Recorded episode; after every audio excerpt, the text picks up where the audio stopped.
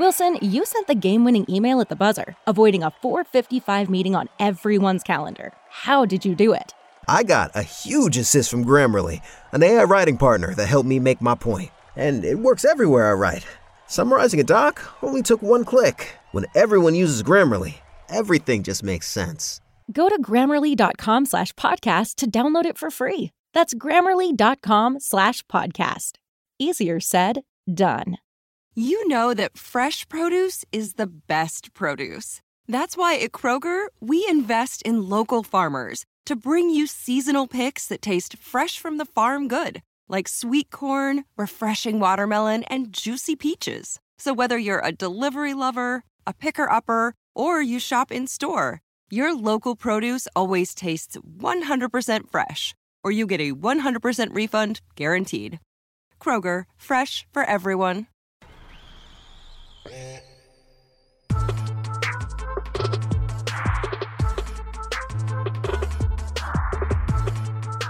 Welcome, everybody, to the latest edition of the Pound for Pound podcast here on the Fight Game Media Network. This is your host, the O G Rob Silva, and today we will talk about the two main fights from the Canelo Triple G, tri- Triple G, early signs of, uh, I don't know, maybe I'm punch drunk like a Triple G show the Saturday night. The Canelo Triple G three fight. Uh, we will talk about the two main fights from that card that happened Saturday night. I will go into a, another extended Q and A session. And I will finish the episode off with my prediction on this Friday night's fight in Newark, New Jersey. Top ranked card. The main event, Shakur Stevenson versus Robson Conceição. I will give my prediction, and I will also tell you guys where I'll be seated, because I'll be attending that fight. The first fight I've attended in over five and a half years. So I will be there live in person. I will give you guys my ticket location, my seat location. And if you guys are in the building, come holler at your boy. And I will, uh, you know, if you want to, we take pictures and the whole nine. Anyway, now on to Saturday night's card, in which once again we saw atrocities in the scorecards of judges. Bam Rodriguez defended his uh, W B C one fifteen pound fight against Israel Gonzalez. Israel Gonzalez, who is the guy that all the great one fifteen pound fighters go through. And once again, he gave a great, uh, uh he he gave a great, great, great accounting with his performance Saturday night. He gave Bam Rodriguez hell. This was Bam Rodriguez's t- toughest fight of his career. And I was shocked. I thought Israel had been in one too many wars. And no, Israel gave Bam Rodriguez hell from the opening bell, countering. This was beautifully done. He kept countering Bam to the body. And first four rounds, you could have made a You could have easily given Israel all four rounds. You know, you could do. First four rounds were very hard to score because both men were very active. Beginning with the fifth round, Bam Rodriguez started to take over. He did land a low blow that cost him a point later on in the fight, but I thought he dominated the second half of the fight to win a very close decision. I had it one fourteen, one thirteen, Jesse Bam Rodriguez, as did one of the other judges. The other two judges, I don't know what the fuck they were looking at. One judge gave Bam ten rounds, and another judge gave Bam nine rounds. Where did you get that from? How? It was like their scorecards were marked before the fight even began. Um, ladies and gentlemen, that was very, very, very erroneous on the judges' parts. I don't know what the hell they were looking at. Oh, man. It, it, it, it disturbs me, and the trend continued in the main event. Canelo versus Gennady Golovkin, the third fight. And this fight, Gennady Golovkin showed that he is totally washed up. He's done. Stick a fork in this motherfucker. forty years old. He fought like he was sixty. First eight rounds, Canelo out-jabbed him, outworked him, out-punched him, outdid everything. Triple G's defense is non-existent. What saved him on Saturday night was he was fighting to survive. He was fighting from the very opening bell. I looked at a man that was just trying to last the distance. Where was this bravado in the ring that he talked all week about? Oh, I'm going to knock Canelo out. Oh, I got robbed the first two fights. Oh, no. And then Canelo saying, Bivol, he copied my style to beat Canelo. Bivol, like Floyd Mayweather, moved around, jabbed, and did whatever the fuck they wanted to do against Canelo, gave them a boxing lesson. Triple G does not know how to fight going back. What the hell is he talking about? Triple G is an aggressive boxer in his prime with that great left jab and thunderous punching power, and he used to be a great body puncher. Now, the four-man announcing team. Ladies and gentlemen, you cannot have four men in a fucking announce team announce a fight. That's too many motherfuckers. To me, three are too many. Four? And all four were buffoons. Todd Grisham, Sergio Mora, Chris Mannix, and Daniel Jacobs. Danny Jacobs. Daniel Jacobs. In the fight between Israel Gonzalez and Bam Rodriguez, Israel Gonzalez on the front of his trunks had the name Julio written. During the first round, Danny Jacobs, I guess he fell asleep at the wheel, didn't do his homework, didn't know what fight he was calling, was like, oh, Julio's doing great work to the body, huh? And then in this fight, Sergio, the, the Canelo Triple G fight, Sergio Mora talking about Triple G needs to go to the body like he did in the first two fights. No, he didn't go to the body at all in the first two fights. He never went to the body against uh, Canelo. Canelo outlanded Triple G in all three of these fights, something like ten to one to the body. Triple G doesn't go to Canelo's body. He was afraid to go to Canelo's body. Triple G at one time was one of the best body punchers in the sport. But for some unknown reason, he never once went to the body with conviction in any fights of this trilogy. And people saying, oh, this is going to be one of the greatest trilogies of all time. The first two fights were great fights. Uh, fight number two was the fight of the year for two thousand eighteen, without a doubt. But this fight was a stinker on the same level as the Sugar Ray Leonard, Roberto Duran three fight that, no, that tarnished that trilogy. Never mind the fact that Duran quit in his second fight. This fight was horrible. Canelo versus Triple G. Triple G. The third fight. First eight rounds was all Canelo. Um, round nine I gave to Canelo, but Triple G finally showed some life. Round ten I gave to Triple G as he out-hustled Canelo. Round eleven I gave to Canelo. Round twelve I gave to Triple G. My final scorecard, one eighteen to one ten Canelo. He dominated. He did all, he did everything. Triple G didn't wake up until the ninth round. By that time it was way too late, and you're not knocking out Canelo. You guys on, on, on, on social media, you casual fans, you guys that don't know shit about boxing, nobody is knocking out Canelo unless his name is Artur Beterbiev. Nobody. All right? Stop the bullshit. All right? Canelo has one of the greatest chins in boxing history, as does Triple G. And uh, the four, the, the four-man booth team, oh, he still... Triple G still has a shot with that thunderous uh, one-punch knockout power. No, he's not knocking out Canelo after taking a beating for eight rounds. Get out of here. Scorecards.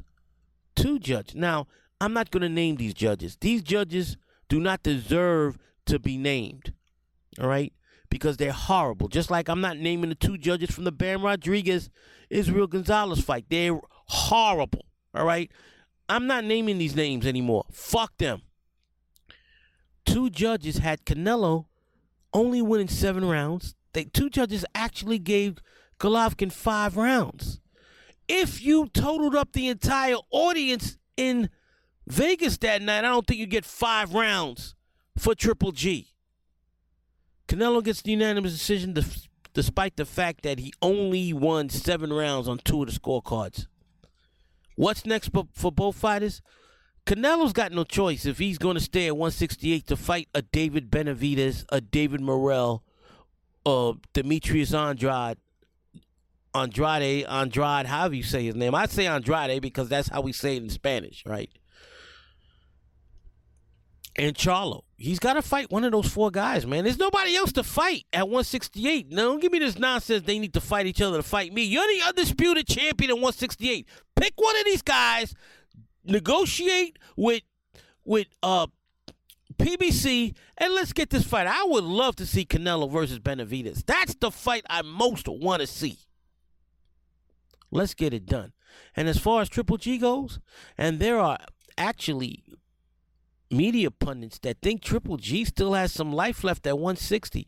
Triple G has been ducking Charlo and Andrade since he lost to Canelo. He won't fight either guy. He will get buried by either guy. He wouldn't beat Israel Lara. He's, he gets totally outworked, outboxed, and battered by all three fighters. And Lara's past his prime. Triple G needs to call it a day before he ends up finally knocked down and knocked out and put out to pasture. He belongs out to pasture. Go back to Eastern Europe. Go retire and wait till they call your name in three years as you are a first ballot Hall of Famer. There's a stain on his legacy. He doesn't have a legit win over an all-time great fighter, period. Ooh, and I know people going to say, oh, but he got robbed against Canelo in the first fight. I'm going to say this again, and I'm going to say this for the last time.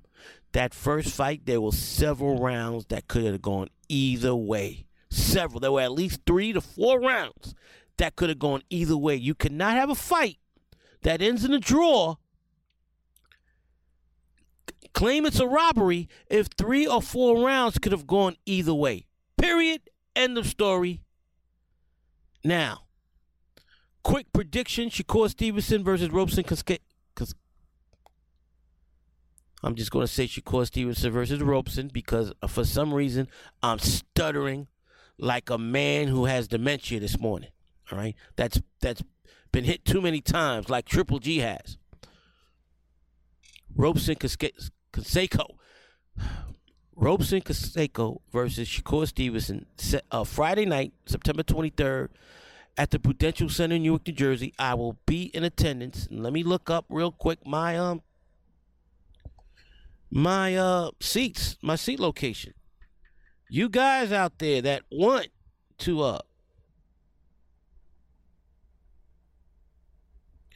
to want to see where I'm seated. This is where I'm at. I will be located at... Where are my photos? Okay. This Friday night, Newark, New Jersey. Let me find these tickets. God, Lord, I have too many damn photos in my own photo library. Here we go. Here we go. Here we go. Here we go. Here we go. Here we go. Don't tell me they're not in this library. I bought these tickets before this. Ah, here we go.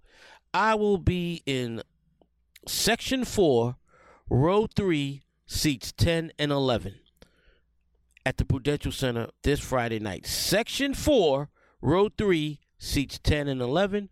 Follow me on Twitter, Robert Silva five seven six eight. I will uh, post these pictures uh, when I arrive at the arena that night. For those of you in attendance, come holler at your boy. We could take pictures, the whole nine. Now on to my twenty-third greatest fighter. Oh, no. Ah, early signs of dementia. That's later. N F L Sunday Ticket is now on YouTube and YouTube T V, which means that it just got easier to be an N F L fan, even if you live far away. Like, maybe you like the Bears, but you're hibernating in Panthers territory. But with N F L Sunday Ticket, your out-of-market team is never more than a short distance away, specifically the distance from you to your remote control. N F L Sunday Ticket, now on YouTube and YouTube T V. Go to youtube.com slash presale to get fifty dollars off. Terms and embargoes apply. Offer ends nine nineteen. No refund. Subscription auto renews. What's up? It's Kaylee Cuoco. When it comes to travel, we all have a happy place. I just went to my happy place. I just went to Maui, and it was truly amazing. Priceline has always been about getting you to your happy place for a happy price with deals you really can't find anywhere else, like up to sixty percent off select hotels in Costa Rica or five-star hotels for two-star prices in Cabo. Go to your happy place for a happy price. Go to your happy price, Priceline. Right now, we're going to talk the question and answer segment. Ask Rob Silva. Okay. First question from Jose Corona. What's up, Jose? Uh, Jose asks, what are your thoughts on Aaron Judge? This is a non-boxing question, ladies and gentlemen. By the way, you can send me non-boxing questions. It could be on sports. It could be on music. It could be on life. I'll answer to the best of my ability. Even if I don't know an answer, I'll uh, give a reason as to why I, I won't answer it, but I will discuss it.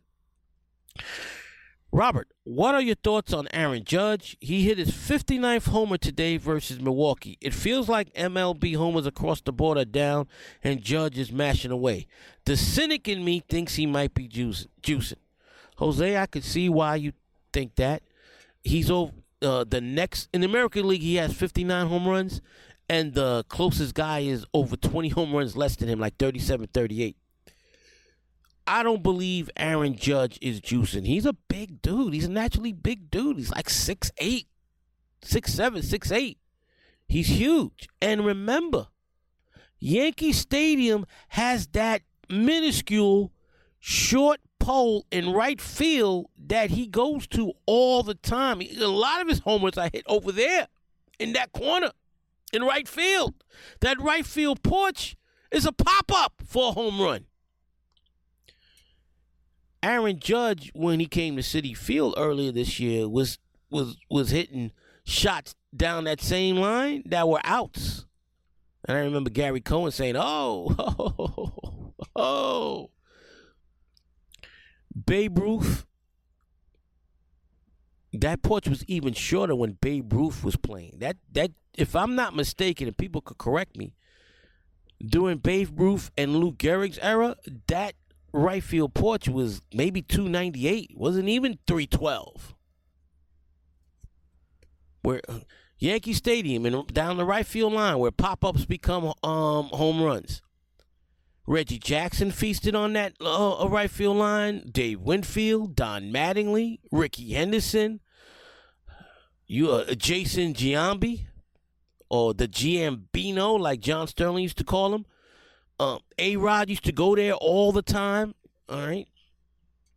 I don't believe Aaron Judge is juicing. I believe he's taking advantage of the short porch in right field. And that's my take on Aaron Judge. And Uh, He's a free agent after this year, and he's going to get what he wants. Aaron Judge is a great ball player. The one problem I got with Aaron is he strikes out way too many times, but you know what? That's never going to be corrected. He's always going to be one seventy, one eighty strikeout guy every year, over two hundred. He's just, it's, with him, it's feast or famine. He's a much better hitting version of Dave Kingman, and he's a tremendous center fielder.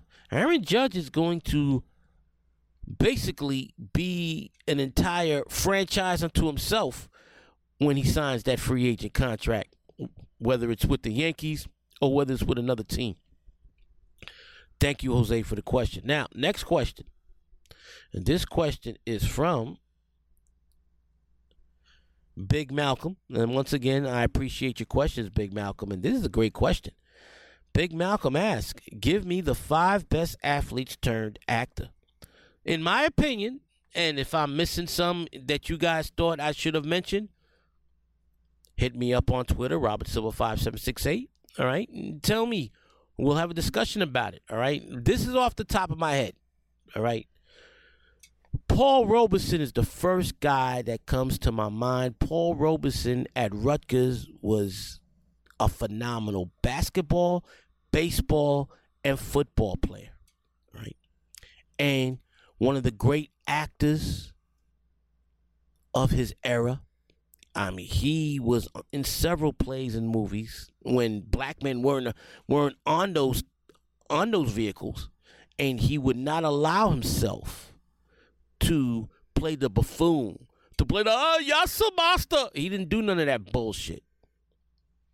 He was the first black man to play a black man in Othello. Before Paul Robeson played Othello, it was white men playing Othello. And Othello was an African king. Don't get me started.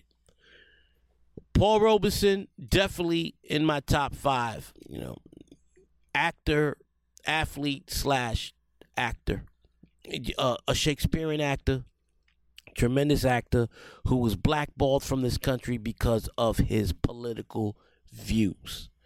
They tried, they tried to emasculate this brother, and he didn't allow the United States of America to do that. Malcolm and I were talking about Fred Dryer, who was phenomenal on Hunter. There is no Hunter without Fred Dryer, former defensive end of the Los Angeles Rams for many years. And he killed Hunter. I believe that show lasted from six seasons, from nineteen eighty-four to nineteen ninety.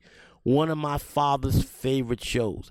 My father loved Hunter so much that on Saturday nights, if the Mets were playing at the same time that Hunter came on, we would watch the Met game, and then he'd go, all right, time to see my motherfucker Hunter. I said, but Pop, Gooden's pitching? I don't give a fuck if Gooden's pitching. Changing the channel to N B C. You don't like it? Go watch the black and white television in your room. The living room was the only color T V we had in the whole apartment. Oh, man. So, I, you know, I love those Saturday nights with my father, watching boxing, watching um, baseball, watching and, and, and, and watching Hunter with my pops.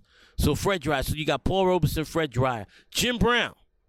Jim Brown had a very successful career as an actor after he ended his career in the N F L as, who my father said, the greatest football player he ever saw, greatest running back of all time.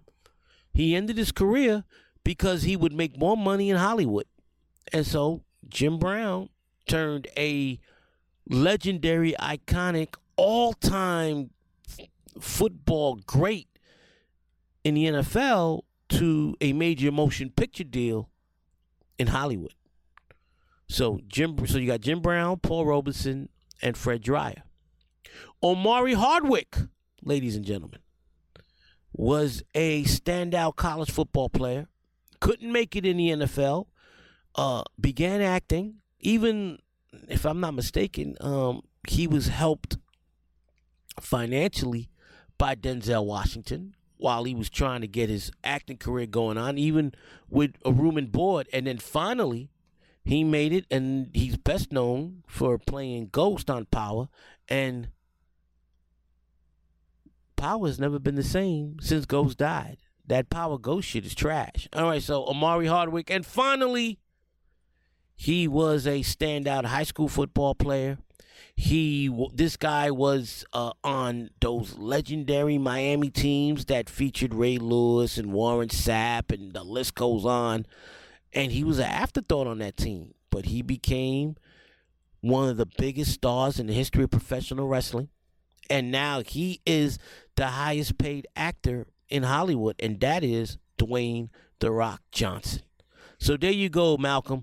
Dwayne The Rock Johnson, Jim Brown, Fred Dryer, Paul Robeson, and Omari Hardwick are, in my opinion, the five best athletes turned actors. And now, on to another question. We got several questions here. Damn. All right, here we go. Next question. Next question is from another Malcolm. Malcolm, excellent. What's up, Malcolm? This is the second, brother. This is like the second question he's brought. And he reposted a tweet that said, Prime Terrence Crawford versus Prime Miguel Cotto. Who wins this showdown? There is nothing Miguel Cotto could have ever done in his prime. And in his prime, he'd have been at one forty. Terrence Crawford would have been at one forty. So this is a great question. Miguel Cotto can't beat Terrence Crawford. Terrence Crawford is too much of a ring technician for Cotto to beat Terrence Crawford. Now, it wouldn't be easy for Crawford. First half of the fight, Cotto would crowd Crawford. He would throw body shots because Cotto was from the same school of the Puerto Rican father, godfather of boxing, and Carlos Ortiz, and then later on Wilfredo Gomez, where he would fight. He would he was a boxer puncher who would adjust his style to your style. So with Terrence Crawford, there's no way in the world he could have outboxed Terrence Crawford. So he's going to try and pressure Crawford like he did Floyd Mayweather. Miguel Cotto, in my opinion, gave Floyd Mayweather the toughest fight of his career because he pressured uh, uh, of Mayweather, even busted Mayweather's lip open. He would do, he would use similar tactics against Terrence Crawford. Terrence Crawford would have switched from orthodox to, to softball. He would have confused Cotto, and I see him winning a tough but convincing twelve-round decision over Miguel Cotto. So that's the answer to your question, Malcolm. Excellent. Jay Novocaine on Twitter. All right, now next question. All right, L L Cool K, frequent contributor to all my podcasts, has a list of questions. So let me take them one by one. Name a good fighter from the past that would have been a matchup for Inoue, and your thoughts on Bivol versus Zurdo. So that's a two-part question. Up until Naoya Inoue's uh, phenomenal, phenomenal bantamweight run that he's undergoing right now, which he will finish off when he puts Paul Butler in the hospital in a couple of months to become the undisputed bantamweight champion of the world. Up until this run, the best bantamweight I ever saw was Jeff Chandler. Jeff Chandler versus Naoya Inoue, that would be Inoue's toughest, toughest opponent from my lifetime that I've seen at one hundred eighteen pounds. And Chandler would have given Inoue hell. I see Inoue winning a very, very tough fifteen-round war because Jeff Chandler was a fifteen-round fighter. And I will put, I will give Chandler the benefit of the doubt. And whether it's twelve or fifteen round fights, we'll make it a fifteen round fight. But I think Inoue will win a fifteen round fight in a war. Jeff Chandler was a better version of an of a Nonino Donaire, tall guy with a great jab and right cross. Um, Inoue, same type of fighter. They were they had they had similar styles. Inoue in a tough fifteen round fight. Jeff Chandler, my favorite Philly fighter of all time. Naoya Inoue, one of my five. You know, both Chandler and Inoue are one of uh, two of my five favorite fighters of all time. That would be an incredible fight. So easily, Inoue's toughest fight from the past would be, in my opinion, Jolton Jeff Chandler. Bivol versus Zurdo. I am not going to answer that question right now because they are, they'll be fighting within the next few weeks, and I will make my prediction on both the podcast on on the. monthly boxing podcast that I do and this podcast right before that fight. So I'm going to save that answer for when I do my prediction because that fight is up and coming. But I, I can't wait for that fight. That That's one of the best fights this year, matchup-wise. Is Ryan Garcia too smart for Isaac Cruz in the ring?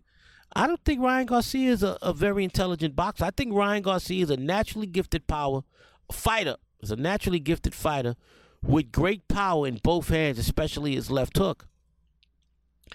But I have seen no evidence that his ring I Q is on the level of a Floyd Mayweather, of a Muhammad Ali, of a Sugar Ray Leonard, even of a Canelo Alvarez. And remember, Canelo took Ryan under his wing for under his wing for a while. I don't think he's under his wing anymore.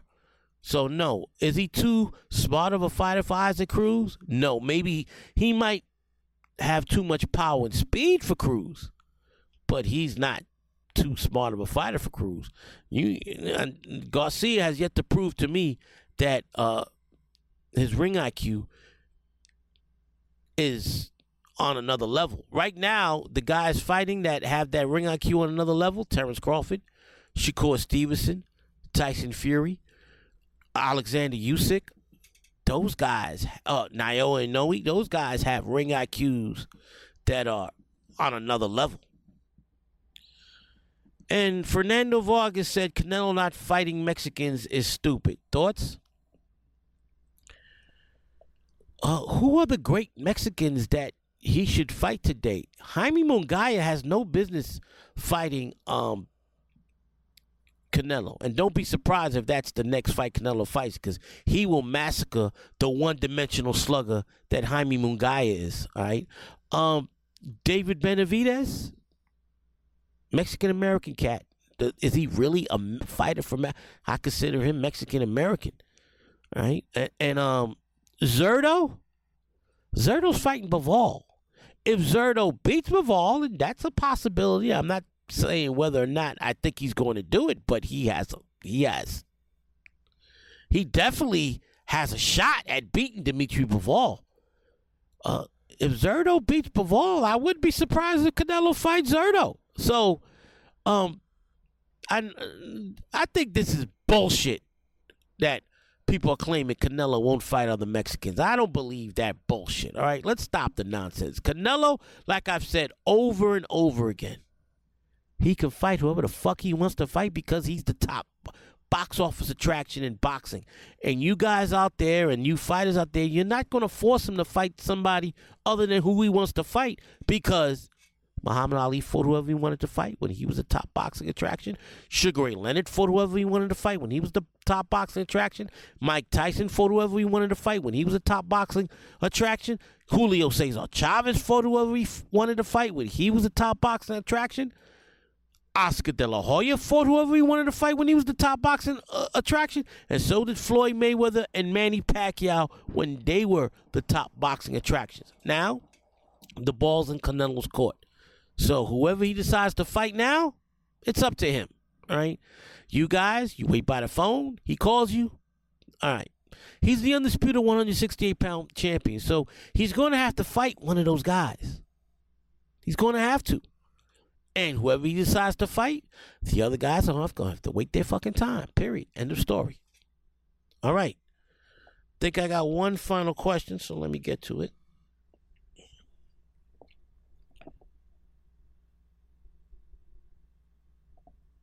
By the way, I appreciate all these great questions you guys are, are asking me. All right, here we go.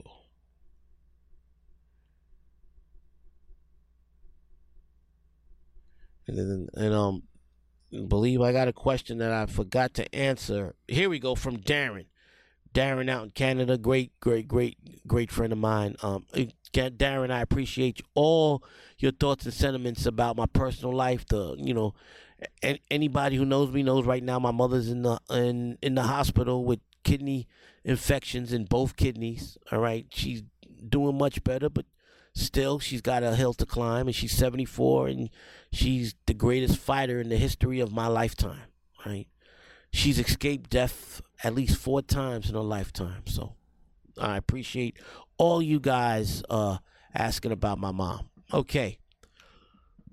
Darren asks, greatest trilogies, because you know we had the Triple G Canelo fight. Well, Canelo Triple G is not in the greatest trilogies after that trash of a third fight. Neither is Sugar Ray Leonard versus Roberto Duran after that trash of a third fight. Greatest trilogies off the top of my head. All right, these in no particular order: Pacquiao versus Marquez, which culminated in one of the greatest right hands ever landed by Marquez to almost kill Manny Pacquiao in their fourth and final fight. All four fights were great fights. All four fights were classic fights. All four fights combined great action with high skill level. So that's one of them. Ali Frazier. The, the first fight and the third fight are, in my opinion, two of the three greatest fights of all time. Okay, tremendous. I mean, that third fight, Ali and Frazier, Muhammad Ali's performance in the thirteenth and fourteenth round, where he's exhausted, he's bleeding inside, he felt like he was dying, and the way he battered a one-eyed Joe Frazier in the thirteenth and fourteenth round, and this was Muhammad Ali at the age of thirty-three and won too many wars and still throwing rapid combinations and battering Joe Frazier. Unreal. The first fight, Frazier put on a performance in a lifetime. Ali was dropped early in the fifteenth round with a picture-perfect left hook, and Ali got up right before the referee started counting. unreal. It reminded me of when Larry Holmes got up against Ernie Shavers after getting hit with one of the greatest right hands in boxing history. So you have what I mentioned so far, Pacquiao, Marquez, Ali, Frazier. And, of course, you had the great trilogy in um, Riddick Bowe, Evander Holyfield. A phenomenal trilogy. Phenomenal. Riddick Bowe and Evander Holyfield. First fight, epic. Epic. Epic. That tenth round was unfucking real. Bowe's battering Holyfield for over two minutes of that round, and then Holyfield staggers Bowe late in the round.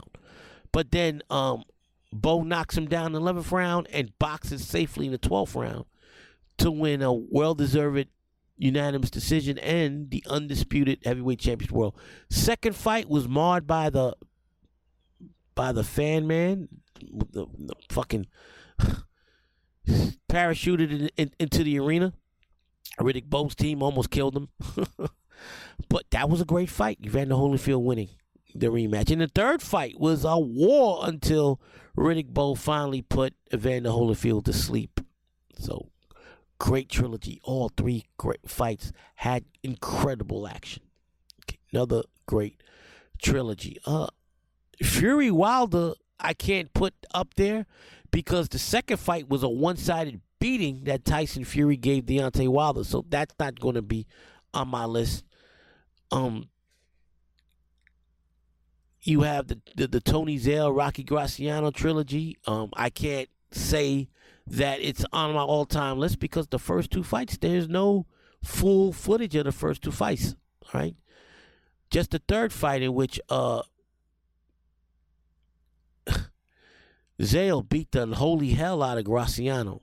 Okay, uh, my um, one last one that I, be- be- I believe belongs on the list, Rafael Marquez versus Israel Vasquez. Fucking war. The first three fights were wars. Vasquez, uh, Marquez won the first fight. Vasquez won the uh, the second and third fight. They had a fourth fight. Both men were past their prime. Um, so I'm not putting the fourth fight in the equation. The first three fights were great, great, great wars. Great wars. I'm not counting Gaddy Ward because those were barbaric fights between two guys that had no fucking real boxing ability.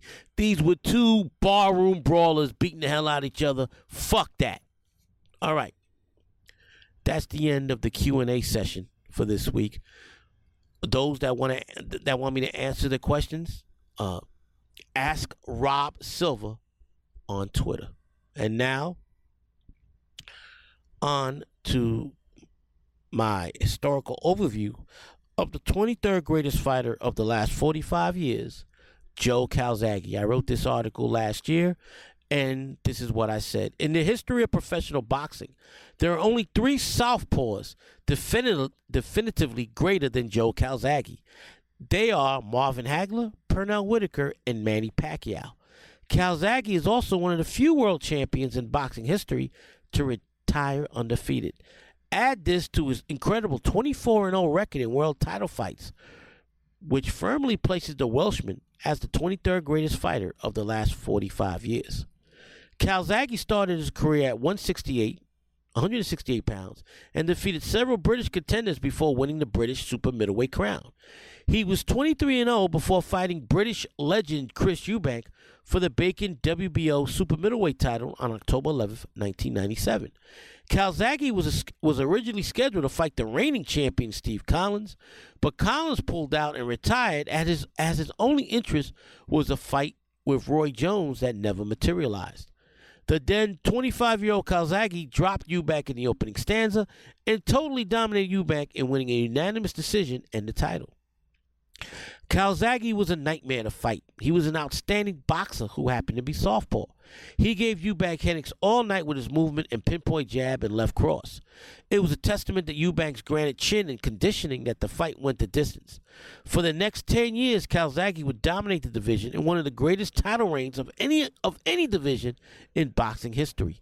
Despite the dominance, Calzaghe was a huge underdog going into his eighteenth title defense and one hundred sixty-eight pound unification fight against Jeff Lacey on March fourth, two thousand six. It would be one of the greatest performances by a boxer in the last twenty years. Lacey was a two to one favorite. The I B F champ stylistically was patterned after Mike Tyson, complete with the paralyzing left hook.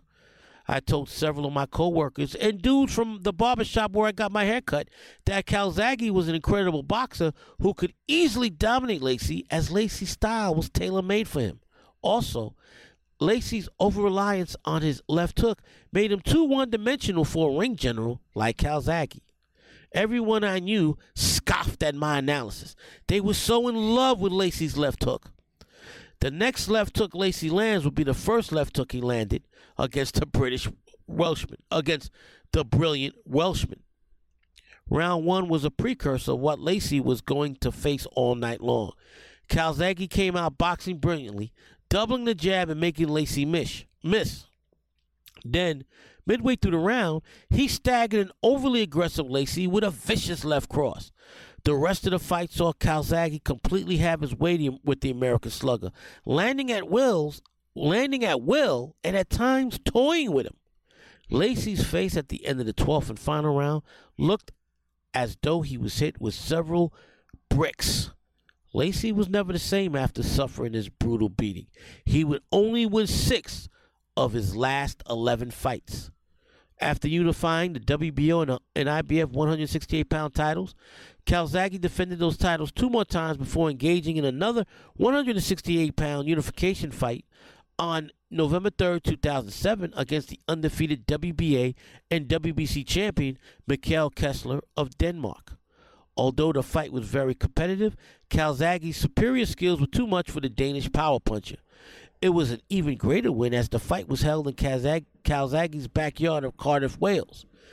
Despite the fact that the incompetent I B F stripped Calzaghe of his title, Calzaghe came out of that victory with all the other sanctioning bodies' versions of the super middleweight title. Now, ladies and gentlemen, I just mentioned how Canelo is considered the first undisputed one hundred sixty-eight pound champion. That's only because the I B F stripped Joe Calzaghe.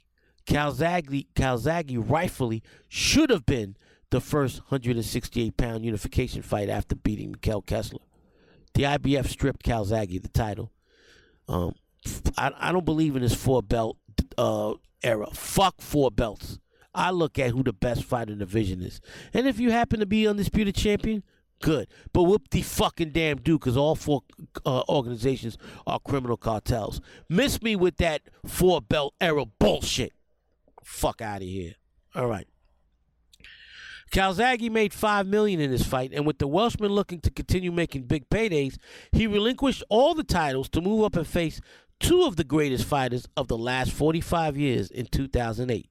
On April nineteenth, two thousand eight, Calzaghe, for the first time in his pro career, fought the United States to face the, re- the reigning ring light heavyweight champion, Bernard Hopkins. Although Hopkins was forty-three and significantly, significantly past his prime, he still possessed a ring intelligence that was far superior to the vast majority of fighters who were active at the time. Even though I knew Hopkins was still cagey and relatively skillful, I felt deeply that he had no shot to defeat the Welshman, who was seven years his younger. Shockingly, Hopkins dropped Calzaghe in the opening stanza with a counter right cross. Later in the fight, Hopkins again briefly stunned Calzaghe Calzaghe with another counter right cross. That would be the highlight of the K G Veterans Night, as K G dominated the rest of the fight by boxing out the on the outside behind a sharp right jab and not engaging on the uh, on the inside, where Hopkins would attempt to wear him down with his strength. Calzaghe would win a clear-cut decision, and in doing so became a two-time division world champion. This would set him, set him up to defend his title against another legend in Roy Jones. Roy Jones should have retired four years earlier after his two spectacular knockout losses to Antonio Tarver and Glenn J- Johnson. The soon-to-be forty-year-old Jones, in my opinion, had no business stepping into the hollowed ring of Madison Square Garden on November eighth, two thousand eight. Calzaghe Calzaghe was the much sharper and younger of the two all-time greats that night. Once again, Calzaghe was knocked down in the first round by a counter right cross. The Jones of five years earlier would have put Calzaghe in the hospital. Unfortunately, the knockdown was the sole flash of Jones' once vaunted, vaunted power and greatness. Calzaghe proceeded to give Jones a terrible beating for the next eleven rounds. Next eleven rounds. I couldn't believe that referee Hubert Earl allowed this one-sided massacre to continue. Round round one was the only round all three j- judges gave Jones, as Calzaghe won by a lopsided, unanimous twelve-round decision. It would be a fitting end to the Welshman's career. Joe Calzaghe ended his career undefeated in forty-six fights, forty-four of which took place as super middleweight. He was a fighting champ who successfully defended his title twenty-one times over the ten years he reigned. He provi- he proved his superiority over each of the fighters the media fans felt were a major th- threat. Although both Hopkins and Jones were way past their primes when Calzaghe conv- convincingly defeated both fighters, he still had to overcome being knocked down in the first round by both fighters to come back and dominate. A career more than worthy of being the twenty-third greatest fighter of the last forty-five years. Ladies and gentlemen, until next week, be blessed and be a blessing. Say goodbye to your credit card rewards. Greedy corporate mega stores, led by Walmart and Target, are pushing for a law in Congress to take away your hard-earned cash back and travel points to line their pockets. The Durbin-Marshall credit card bill would enact harmful credit card routing mandates that would end credit card rewards as we know it. If you love your credit card rewards, tell your lawmakers, hands off my rewards. Tell them to oppose the Durbin-Marshall credit card bill. Everybody in your crew identifies as either Big Mac Burger, McNuggets, or McCrispy Sandwich. But you're the Filet-O-Fish Sandwich all day. That crispy fish, that savory tartar sauce, that melty cheese, that pillowy bun. Yeah, you get it. Every time. And if you love the Filet-O-Fish, right now you can catch two of the classics you love for just six dollars. Limited time only. Price and participation may vary. Cannot be combined with any other offer. Single item at regular price. Ba-da-ba-ba-ba.